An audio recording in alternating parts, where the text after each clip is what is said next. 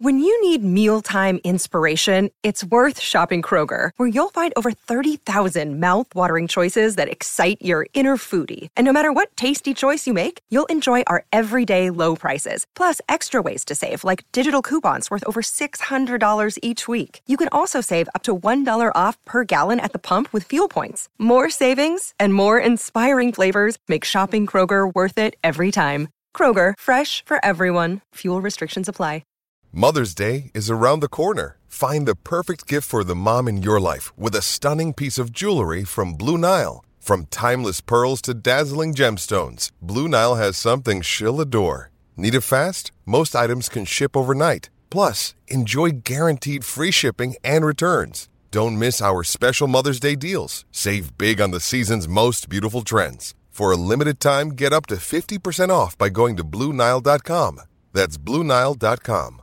Phil Mackey, Judd Zulgad. different guys. uh, I- they're least- very different. At least the little bit of the personalities I've seen. Yeah, uh, they- they're- their they're- personalities They probably are- don't go out at night together. Mackey and Judd on 1500 ESPN. Now on Mackey and Judd. Do you believe in past lives? Did we ever really land on the moon? Questions What are the six degrees that separate you and Kevin Bacon? of significant importance.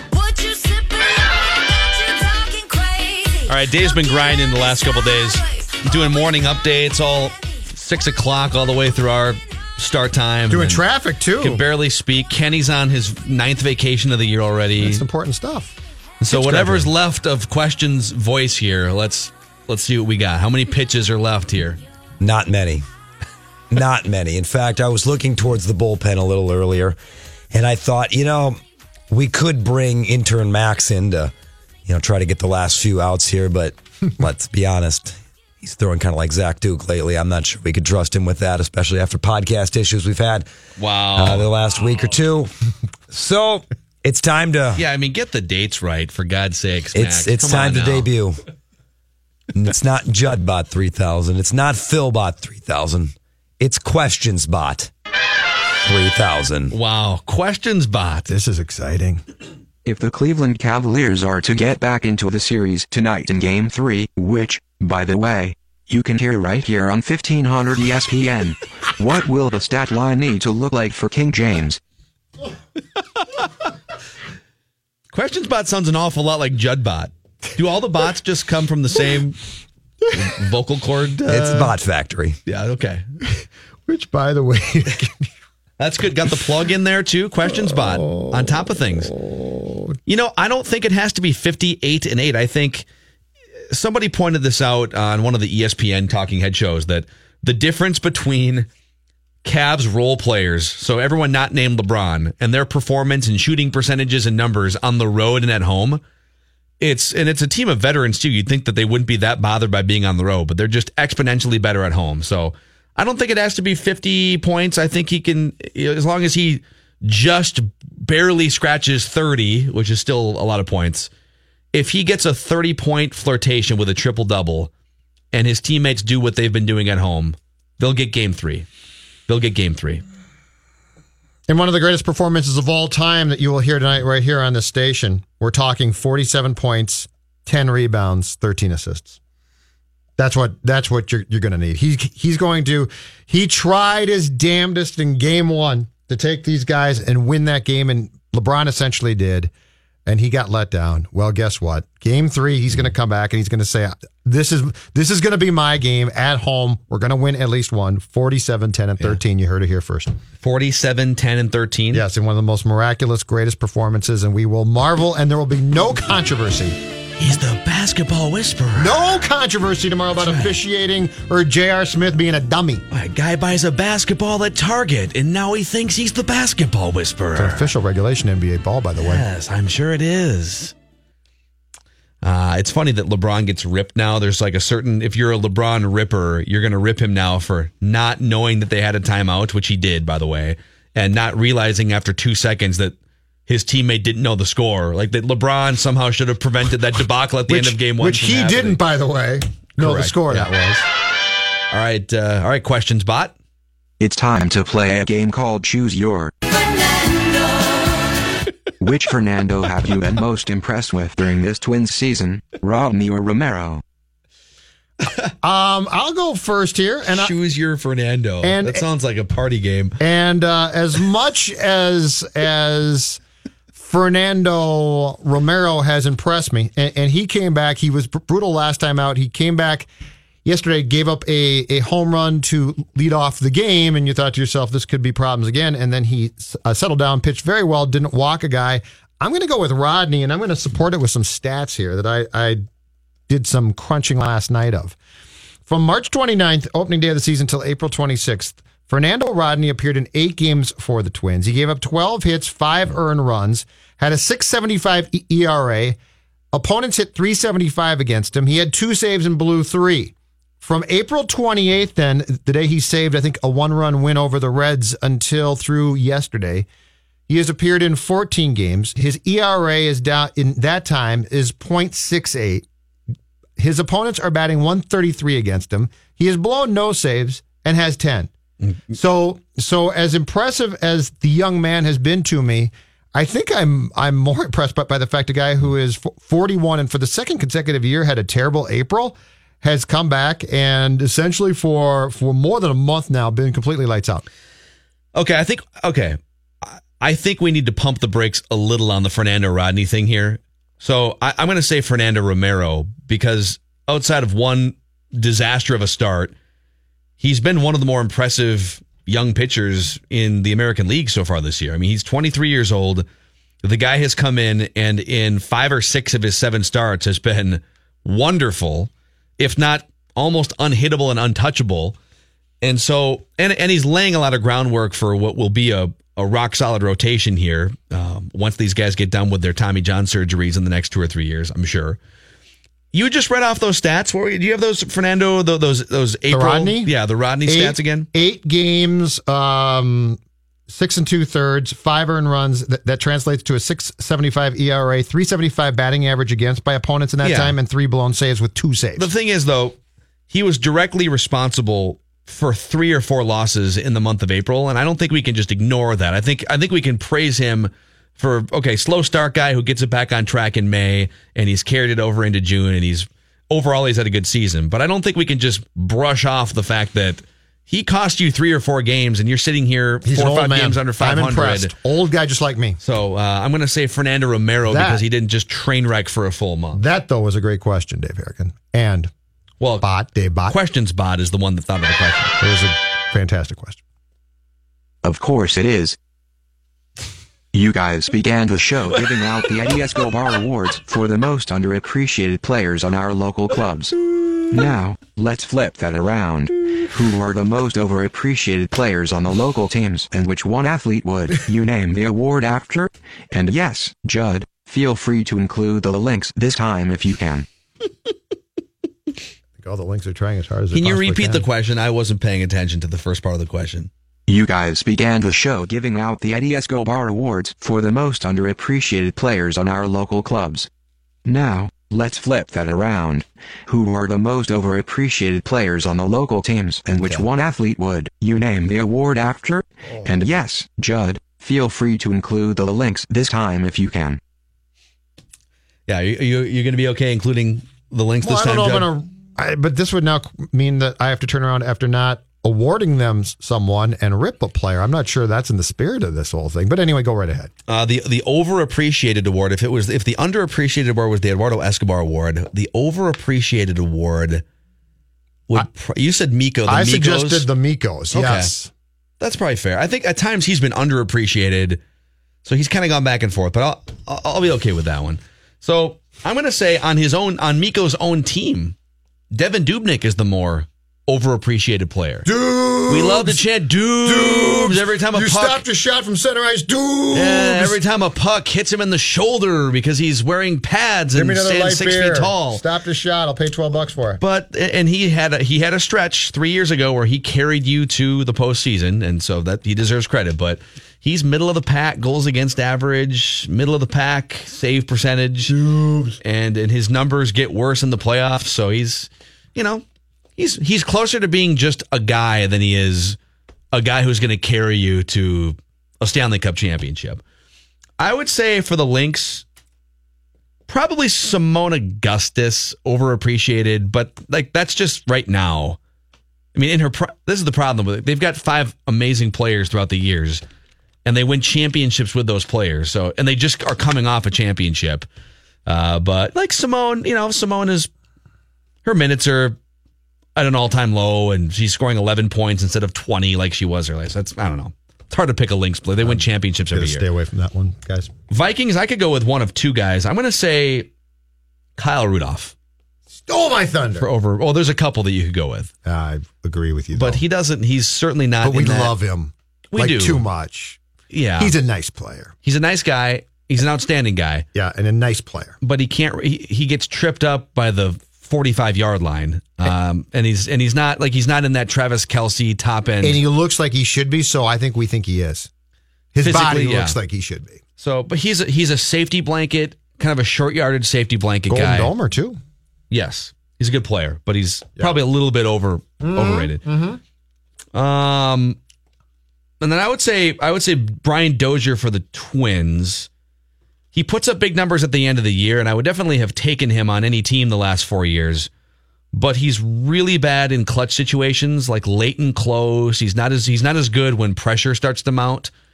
He's not as good runners in scoring position, and uh, and he'll give you two or three months where he just goes completely absentee. And on the Timberwolves, most overappreciated Timberwolf is a guy who sort of facilitates friction in the locker room and is injured all the time. Jimmy Butler, nicked up. I'm going to say overappreciated a little bit. Jimmy Butler. Wow. Yeah.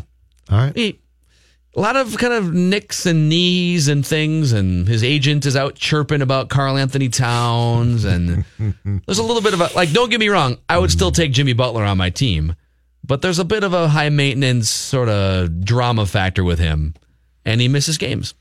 All right, I agree with you on on Kyle Rudolph, and I, I agree with you on Dozier. And for the Twins, I can't think of of a player to change to Dozier just because when Dozier's going good, he's going so great, and and we get enamored with those stats, and we should. But when he's not going good, he's just a guy. Uh, there's a reason why this this executive staff, I think, has made a decision to uh, part company with, with Dozier after this year, and so I can't change that one. Uh, the Wild, since we're calling them the Mikos, I will go with another forward though. How about Granlund? Granlund's a guy who, when he makes a great play, because it's so outstanding, we're all like, "Oh my gosh, did you see that play by Granlund? Granny, have you see? Did you see Granny in the Olympics? It was." And you know what? A lot of the times, I think he just disappears.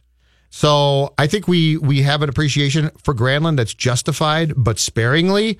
And and we have become so enamored with what he can do, we forget the fact that, that he's not doing it too much of the time. The Vikings, I will switch from Kyle to Anthony Barr. Mm-hmm. Once again, a guy who who when he's going great, it's like this is unbelievable. He can do so much. But you go back and look, and there's long periods where he just drops off. Mm-hmm. And for the Wolves, I'm actually going to stay with inside the organization and pick Derrick Rose just because the head coach and president of the basketball ops is so enamored with the guy who's 29 going on 67. And you looked at Derrick Rose, and I understand there were playoff games where he he brought something. But my God, you think the you think they just got Magic Johnson or something. So I think internally by Thibs, Derrick Rose is seen as as this savior type. And I think if you take a step back, he's clearly he he might have been at one time, but he's not near that now. So You know, questions. I really like that. That was a good third question. It was Of ex- course it is. Yeah. Really good third question. Of course it is. Yep. see, Courtney Cronin on Vikings. She's actually golfing right now at the Vikings slash media uh, She's doing event the at the course? Meadow. So I don't know. They Do we know? I'm pretty sure those rounds take about seven hours, and they Coller's still teed off trying to get sometime around the course. mid-morning. Yep. At least the golf balls are free and the food is free. Let's talk for a minute about Chris Lindahl and the big announcement that he made just last week. Nobody in Minnesota has actually ever done this before.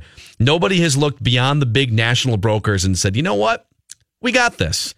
And the way the industry is moving, I, it's, it's possible that Chris Lindahl won't be the last to start his own brokerage, uh, as they have declared innovation independent. So they can move faster, they can innovate faster without restrictions, and uh, they can help people make more money on the sale of their homes and they can help people find those homes that are perfect for their families.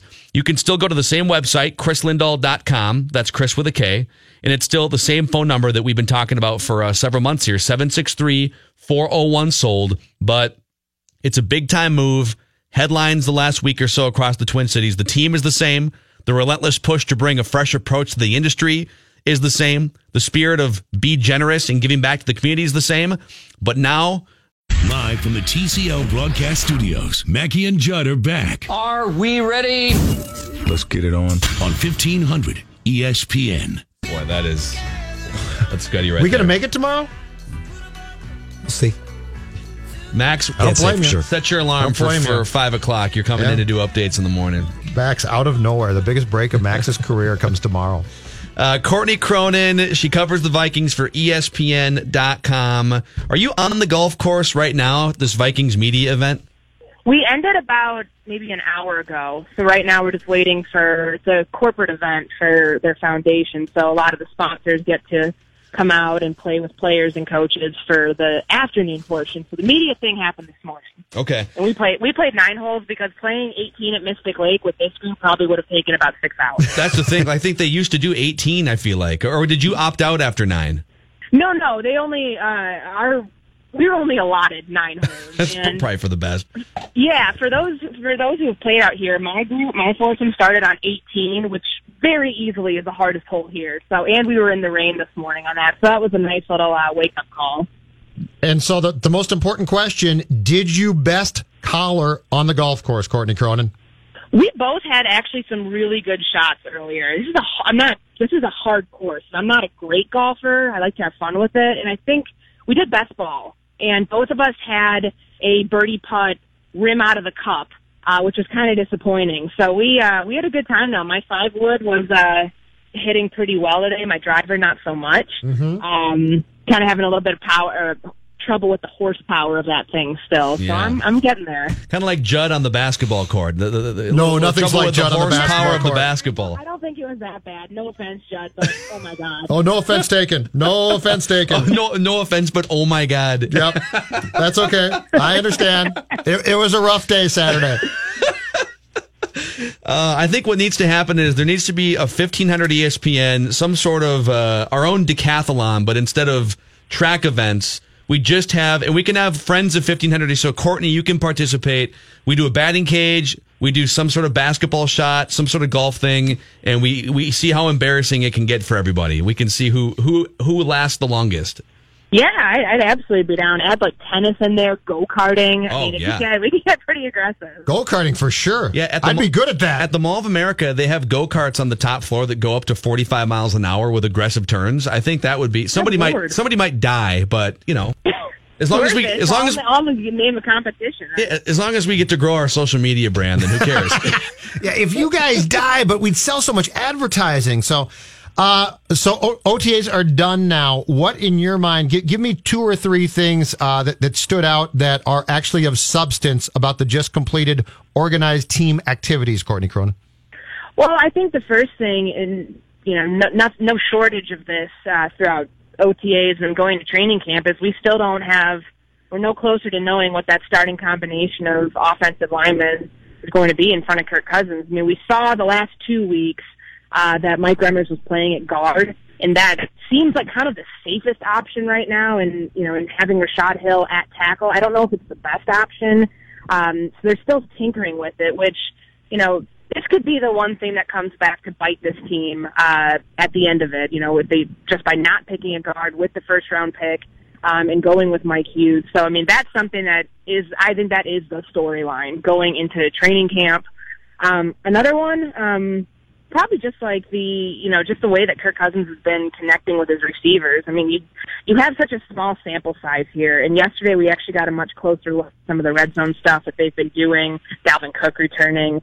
Um, every piece around him is really good. You have an offensive coordinator who has, you know, noted history of turning guys around in the red zone and just kind of, you know, some of his pedigree. You have incredible playmakers around you. You know, it's the, the expectations are even furthered by that just for Kirk Cousins himself and how he's going to be able to handle that this year. Let's say they go one and two to start the season. you know, is that on him? Is it on someone else? I think that that's something you're really going to look at going forward, just because everything around him is ready to go. Is he? He feels like he went to quarterback robot personality programming school or something. Have you have you been around him enough? Yeah, like Judd's doing the smile right now. He's got the Oh, God. he's his when he smiles, it's like he blinds people at intersections. What have you been around him enough, or have you talked to enough people to know what his personality is like? Do we know anything about him as a, as a person other than he has seventeen individualized like specialty trainers that just program his entire day? Well, I think, I mean, he's very corporate. I mean, take a look at his website. I mean, he's, you know, got the Kirk Cousins logo and, you know, Father's Day bundles of gear and, you know, all of this marketing campaign for this guy who hasn't even played a single down yet. Um, and, and, you know, on top of that, the expectations were lofty from the day he came in here because they guaranteed $84 million and they're not really sure how much better this guy is than than Case Keenum.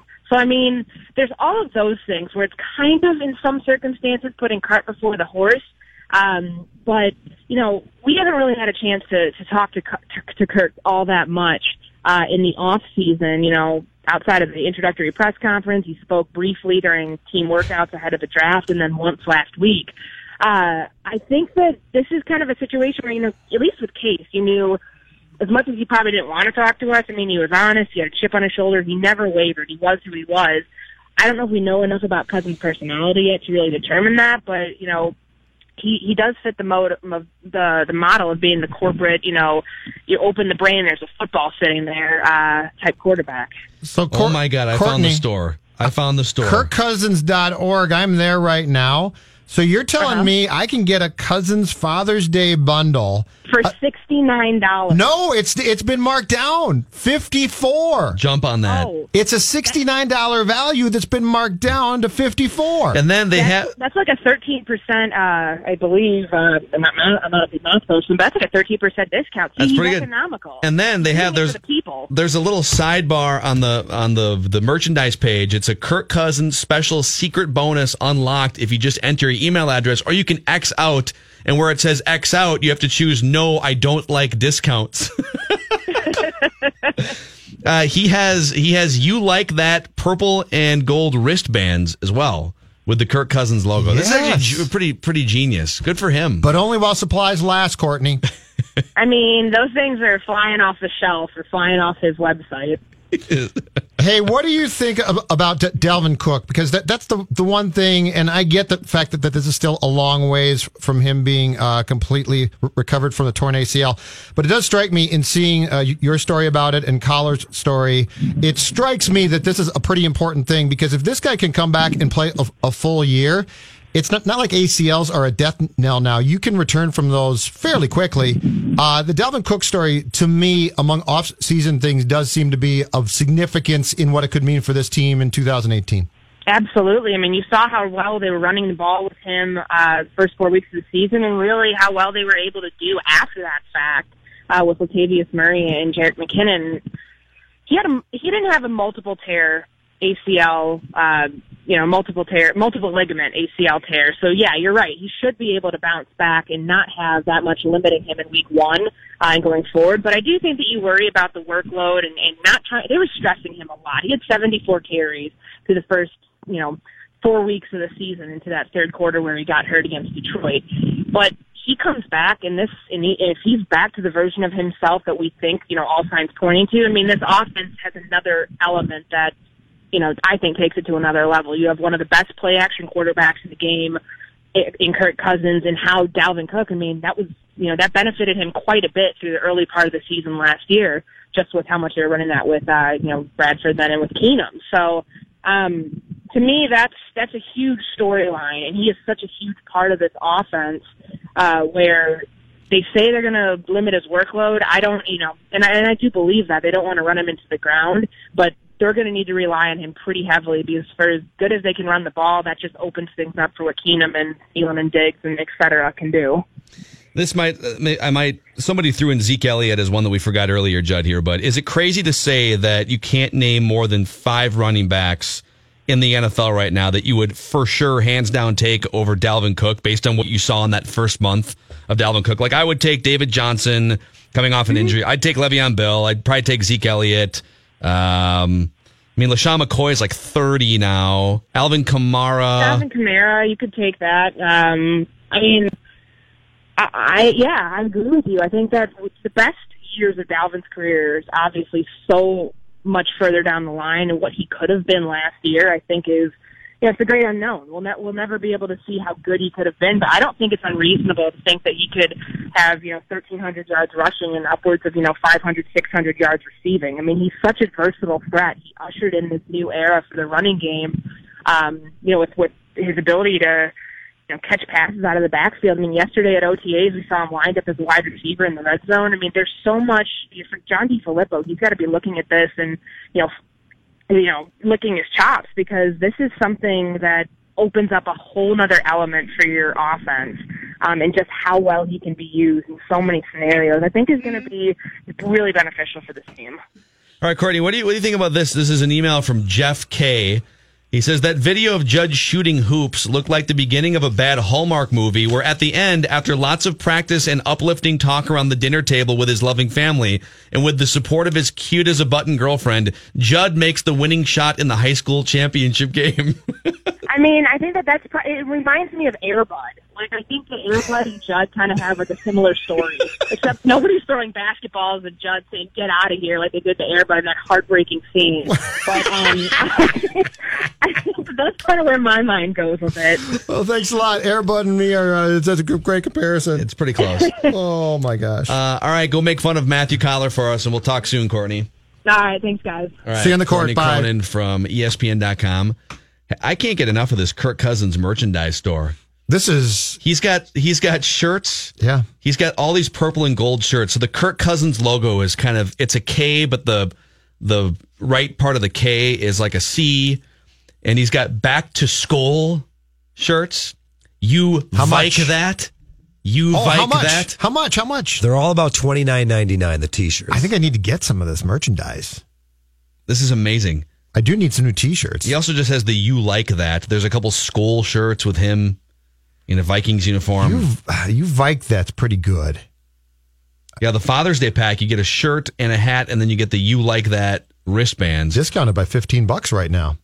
I can't tell if this is Limited sort of tongue in cheek. It's genius. Like you might, if, if people are going to hijack the phrase, you might as well copyright it and sell T-shirts, right?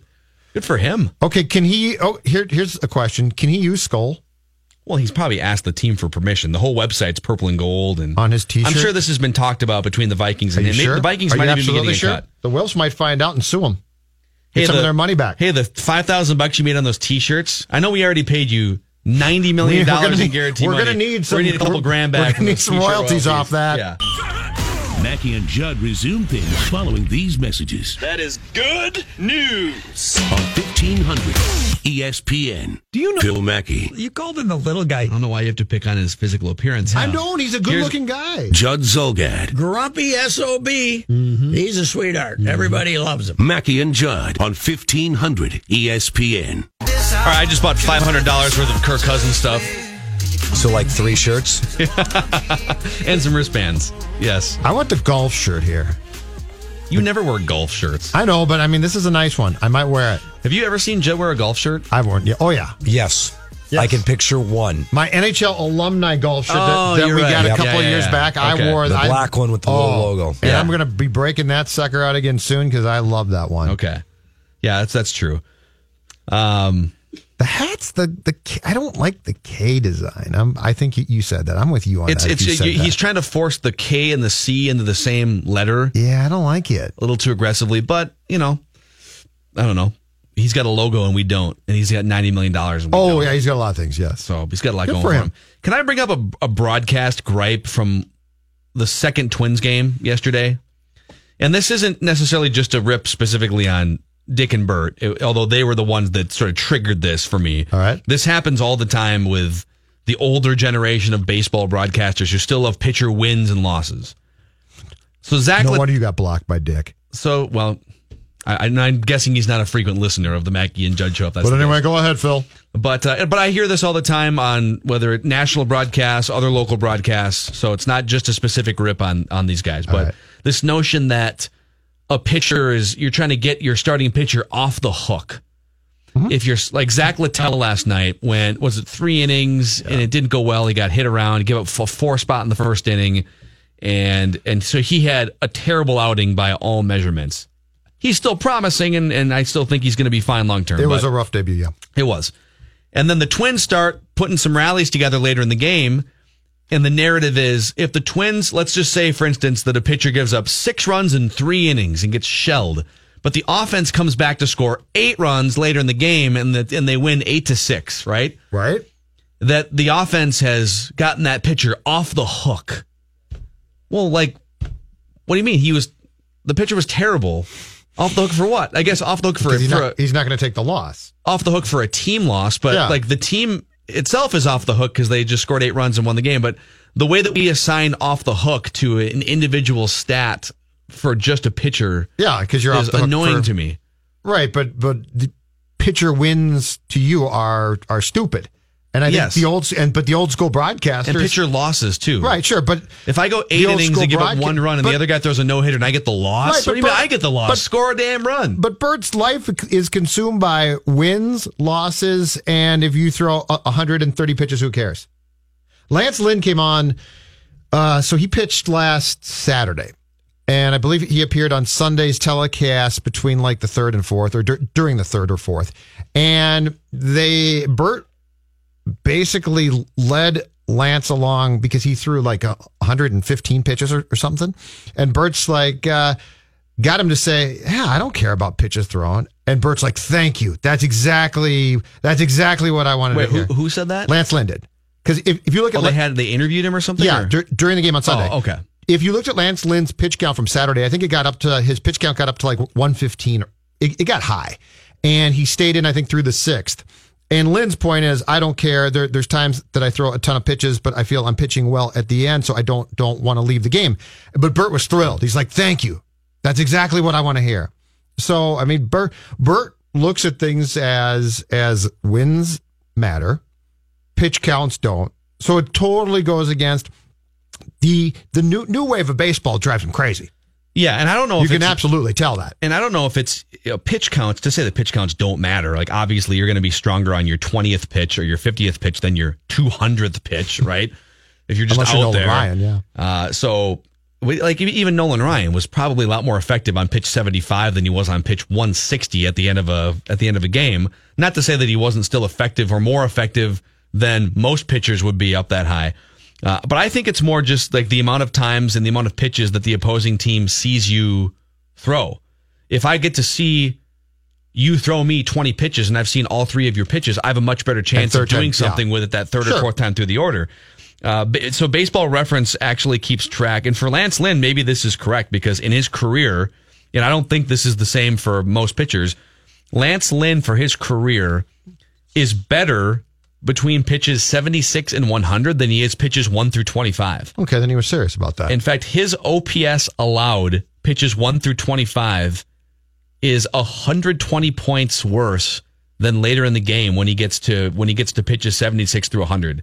So so again, it's it's it's all different for different pitchers. So for Lance Lynn, there might be some truth to it, and he hasn't he hasn't frequently gone up into that 110 115 range, but he's the type of guy that once he gets settled into a game and once he gets to 76, 80, 85 pitches, he actually is statistically better throughout his career so far. But I could probably find you guys who are much worse when they get to the third time through the order and they get to like their 90th pitch. Lance Lynn on Saturday in the Twins win against Cleveland threw 113 pitches, which is fine. But anyway, yeah, I think it's just uh, I you're you're going to have broadcasters for quite some time now, probably who are still very hung up on on certain ways that that the game should be. And I think the thing that that doesn't take into account though is is you you have people, especially baseball folks, who are going to who are right now being dragged, right, kicking and screaming.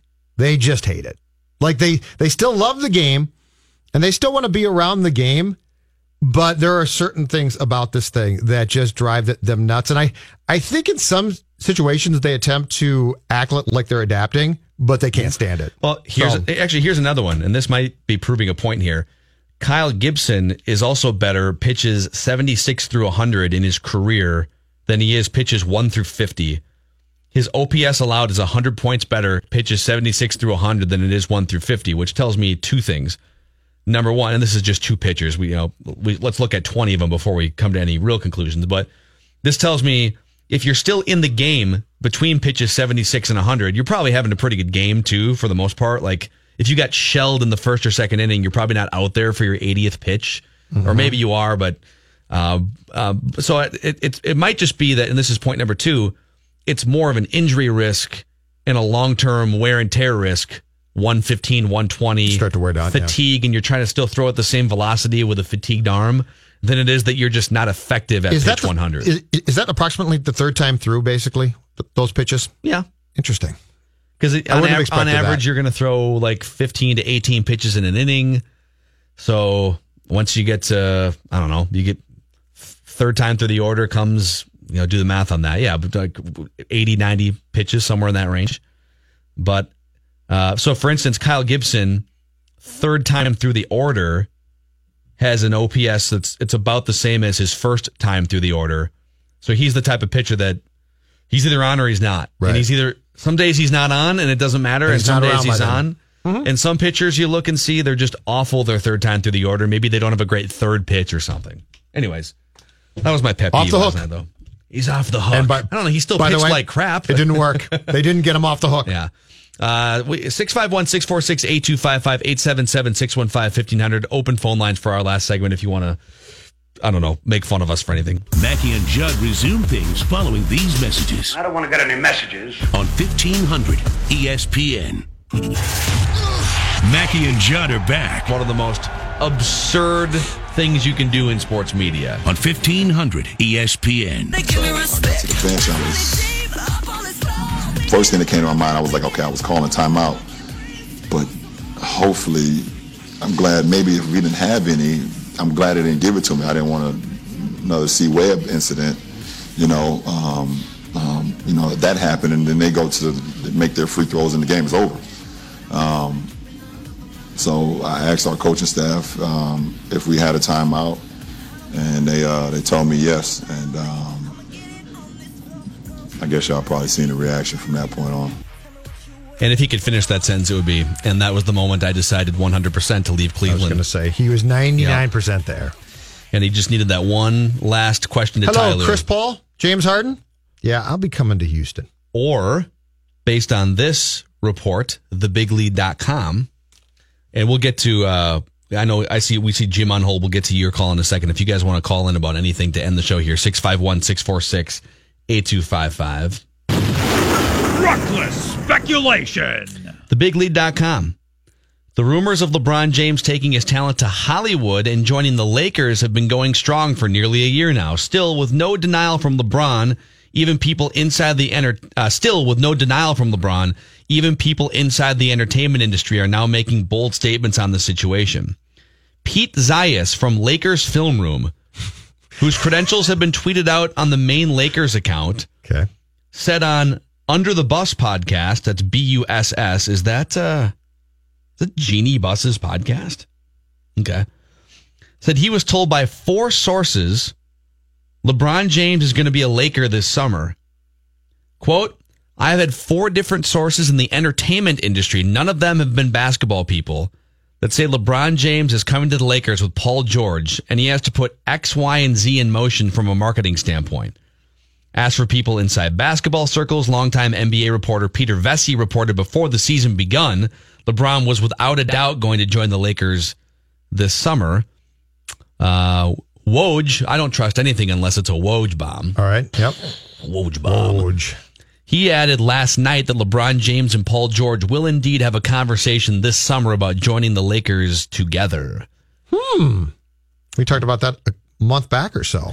I don't know if Paul George is a really good player, but I don't know if LeBron and Paul George and like Lonzo Ball, unless they can keep Julius You know what? Randle, You know what? that ain't going to beat the Warriors. This all completely, and we don't know, know this. This all completely depends upon what direction Le- LeBron wants to go as far as as on the court and off of the court stuff. Because he's got the he's got the place in L.A., which he has supposedly completely redone now in recent months. And if he wants the marketing of being out there and the im- immediate access, he could do that. I think what this depends on is do you really want to just go and hunt titles? Because if you do, I'd go to Houston. For sure. You might even go to Philadelphia before you go to Los Angeles if Right. you're going to hunt titles. But right? if but if you but if you say to Or yourself Minnesota. But if you say to yourself, I've done all that I can do title wise, and I'd like to win one, one more, but I prefer to be in movies and do things like that, then you go to the Lakers. Um, what was the? Um, I just saw this again over the weekend. What's her name? Uh, blonde, uh, hilarious woman, Amy Schumer. Amy Schumer. Um, that movie she was in a couple years ago, where LeBron James was the. I actually- I saw that, yeah. He's really good in that movie, Yeah, he's- and, it, yeah. and it's not just like a one-time appearance. He plays himself, but like a weird version of himself the whole movie. Yeah, a geek. Yeah. a geek LeBron, basically. Yeah, I think they would have to add somebody else besides Paul George, or have the roster be just a perfect, a perfect collection of role players. But if he goes there and wins, you're a complete hero. Yeah, because he would then you take the Lakers. You take Kobe's team, which has been terrible since Kobe left, or right before he left, and you go out there and win. It's huge. 651 646 8255. Hey, Jim. Hey guys, how you doing? Good, man. What's happening? Beautiful day, man. Yes. Um, I wanted to comment on the uh, pitching uh, uh, question you had earlier in terms of uh, pitch count and such. Um, I pitched in college and uh, uh, unfortunately didn't make it to the pros. But one thing that's really kind of interesting to me is w- what I really have rarely heard is that you were talking about pitchers get to you know 50 pitches or 40 pitches or so on, and that's when they get in kind of their I'll call it the groove, right? Yeah. They get in their groove because they've figured out the batter. You always hear about the batters figuring out the pitchers. Guess what? We have brains too when we're on the bump, and, right? And and so my point is, once we learn their lineup and we run through it, we figure it out. It's like I'll give you I'll give you one stat and I'll let you fly with it because I know you're up against it. Bob Gibson, June, July, 68. 12 starts, 12 complete games, 12 wins, 8 shutouts, 6 runs allowed. They were not pulling him off the mound. Right? No pitcher wants to be pulled. Sure. Because we know we're kind of getting after it.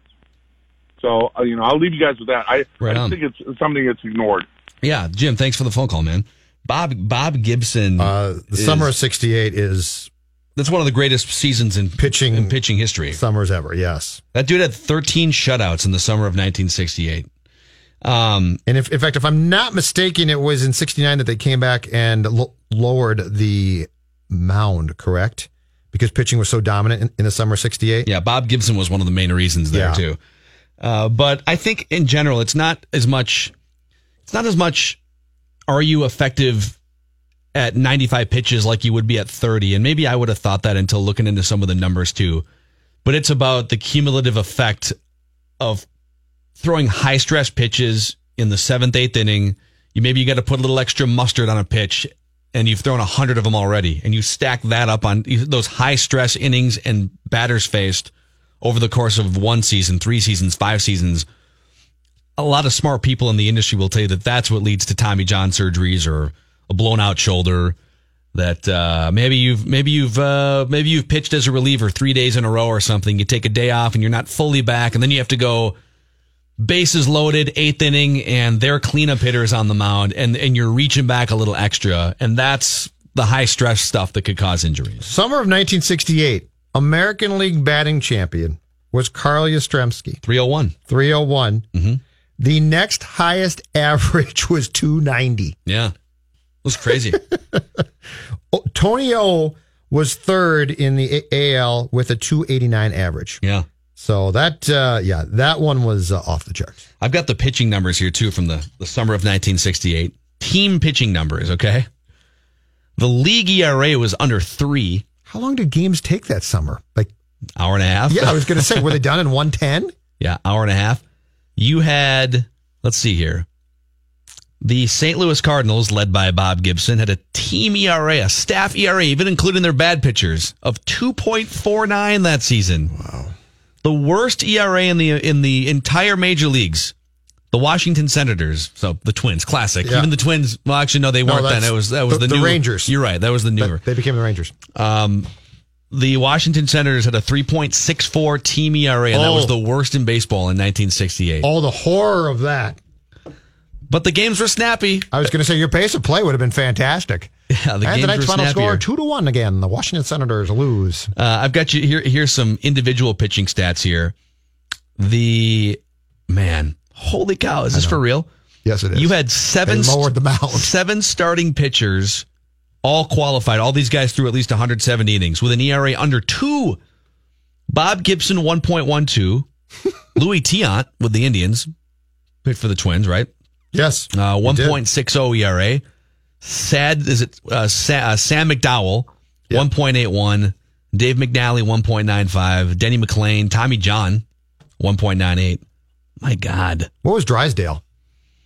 hmm. he was 12th in the ERA 2.15. Okay, I think because I think the summer, if I'm correct about this, the summer '68 is when Drysdale set the uh, consecutive innings shutout streak that Hershiser broke in like '88. 49 qualified starting pitchers with an ERA under three that year. Hey, like I said, they got the games done quick. Uh, we're back tomorrow. Our show is loaded tomorrow. Lou Nanne's on the show. Or no, he's Friday Oh, he's this Friday, week. but But Doogie, Scoggins- Doogie and Scoggins are on tomorrow. All right, we'll see you Roy guys. Smalley too.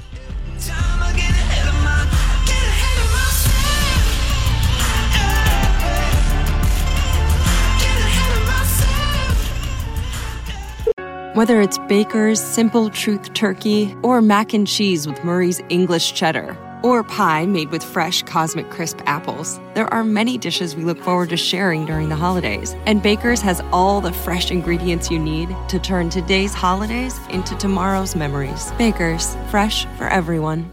Get more ways to save at the Buy Five or More Save $1 each sale. Just buy five or more participating items and save a dollar each with card.